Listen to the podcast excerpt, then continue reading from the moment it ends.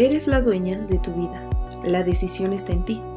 Deja de mirar a los lados buscando aprobación y comienza a mirarte al espejo disfrutando de lo que ves, mientras haces los cambios que requiere la construcción de la nueva tú. Soy Fernanda Méndez y quiero que juntas nos convirtamos en una mujer sin apuros.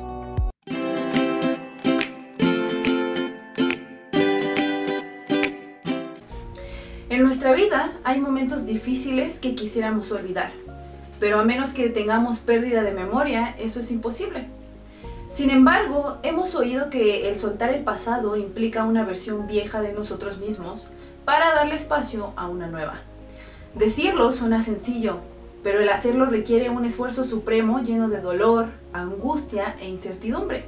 Quiero ilustrar algunos puntos importantes de soltar el pasado con una película que en lo particular, desde que la vi la primera vez, me impactó mucho su mensaje. Esta película es la de la familia del futuro. ¿La has visto? Bueno, en esta historia hay dos personajes que nos enseñan cosas importantes. La historia de Luis, un niño huérfano muy inteligente que le gustaba inventar cosas. Él tenía un sueño en particular, tener una familia.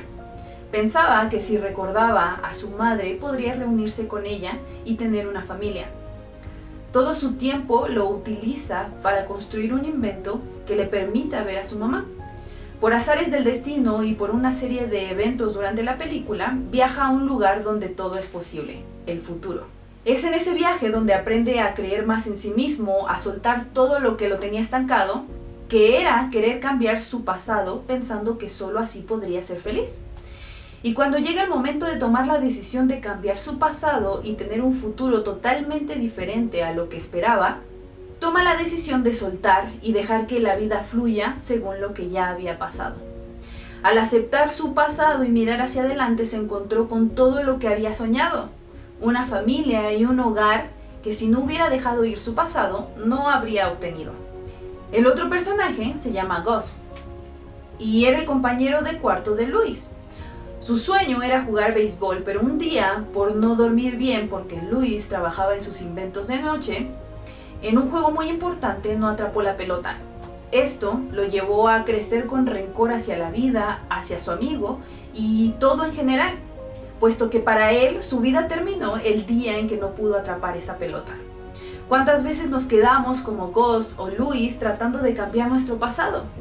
Estancadas porque nos pasó algo terrible. No minimizo el dolor de nadie, solo quiero analizar dos maneras diferentes de enfrentar las cosas dolorosas por las que hemos tenido que pasar y que no podemos cambiar. Luis no podía obligar a su mamá para que no lo abandonara, pero sí podía decidir dejarla ir y aceptar su realidad para construir un futuro nuevo y diferente. Si se hubiera quedado con la idea de encontrar a su mamá, la vida se le habría ido en esto, dejando pasar muchas oportunidades de encontrar el amor y la familia en otras personas.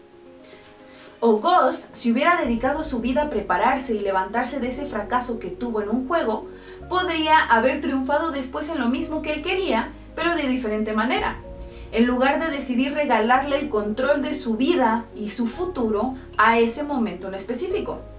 Todas en algún momento tenemos estancamientos personales, aferrándonos a traer el pasado a nuestro presente, dándole más importancia de la que tiene y cediéndole el control de nuestro presente y por lo tanto de nuestro futuro.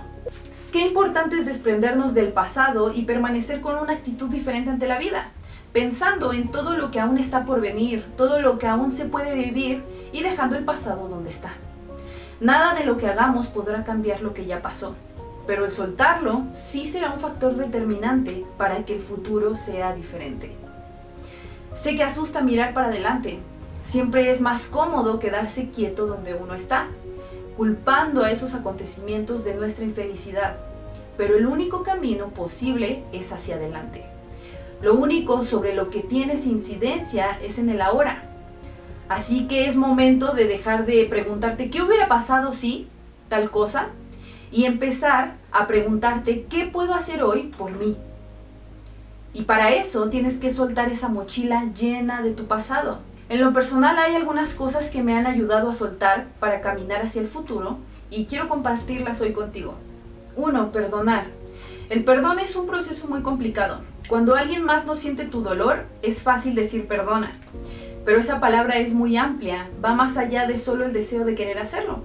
Requiere mucho tiempo y será desgarrador, pero el primer paso es poder ir recordando sin dolor.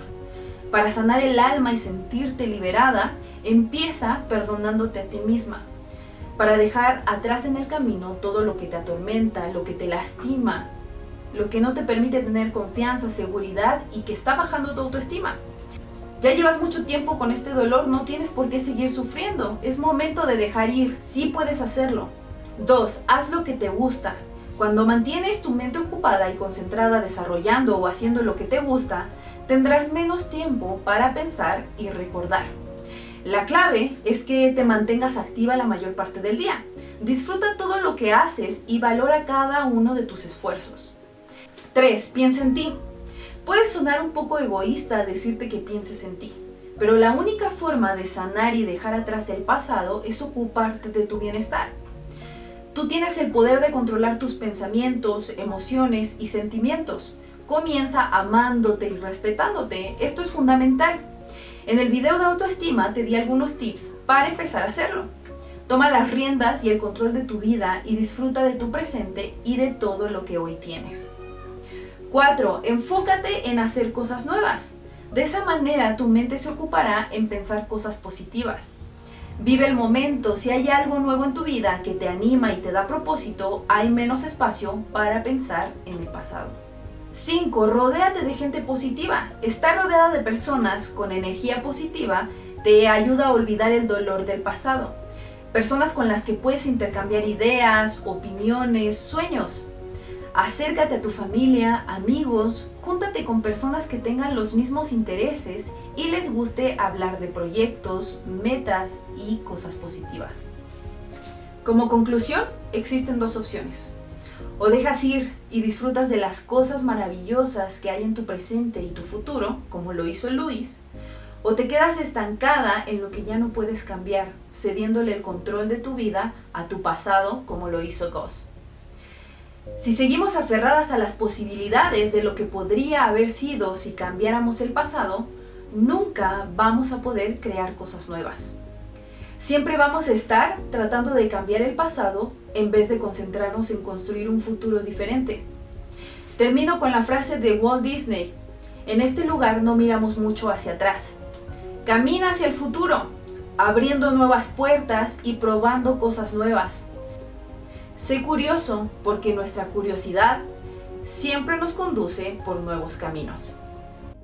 Muchas gracias por acompañarme. Recuerda que en nuestra página www.mujersinapuros.com podrás encontrar nuestro blog, una tienda de productos para mujeres, cursos que te ayudarán a ser una mujer nueva y contenido especialmente para ti. Síguenos en nuestras redes sociales de Mujer Sin Apuros. Y nuevamente, gracias Gracias por pertenecer a la comunidad de Mujer Sin Apuros.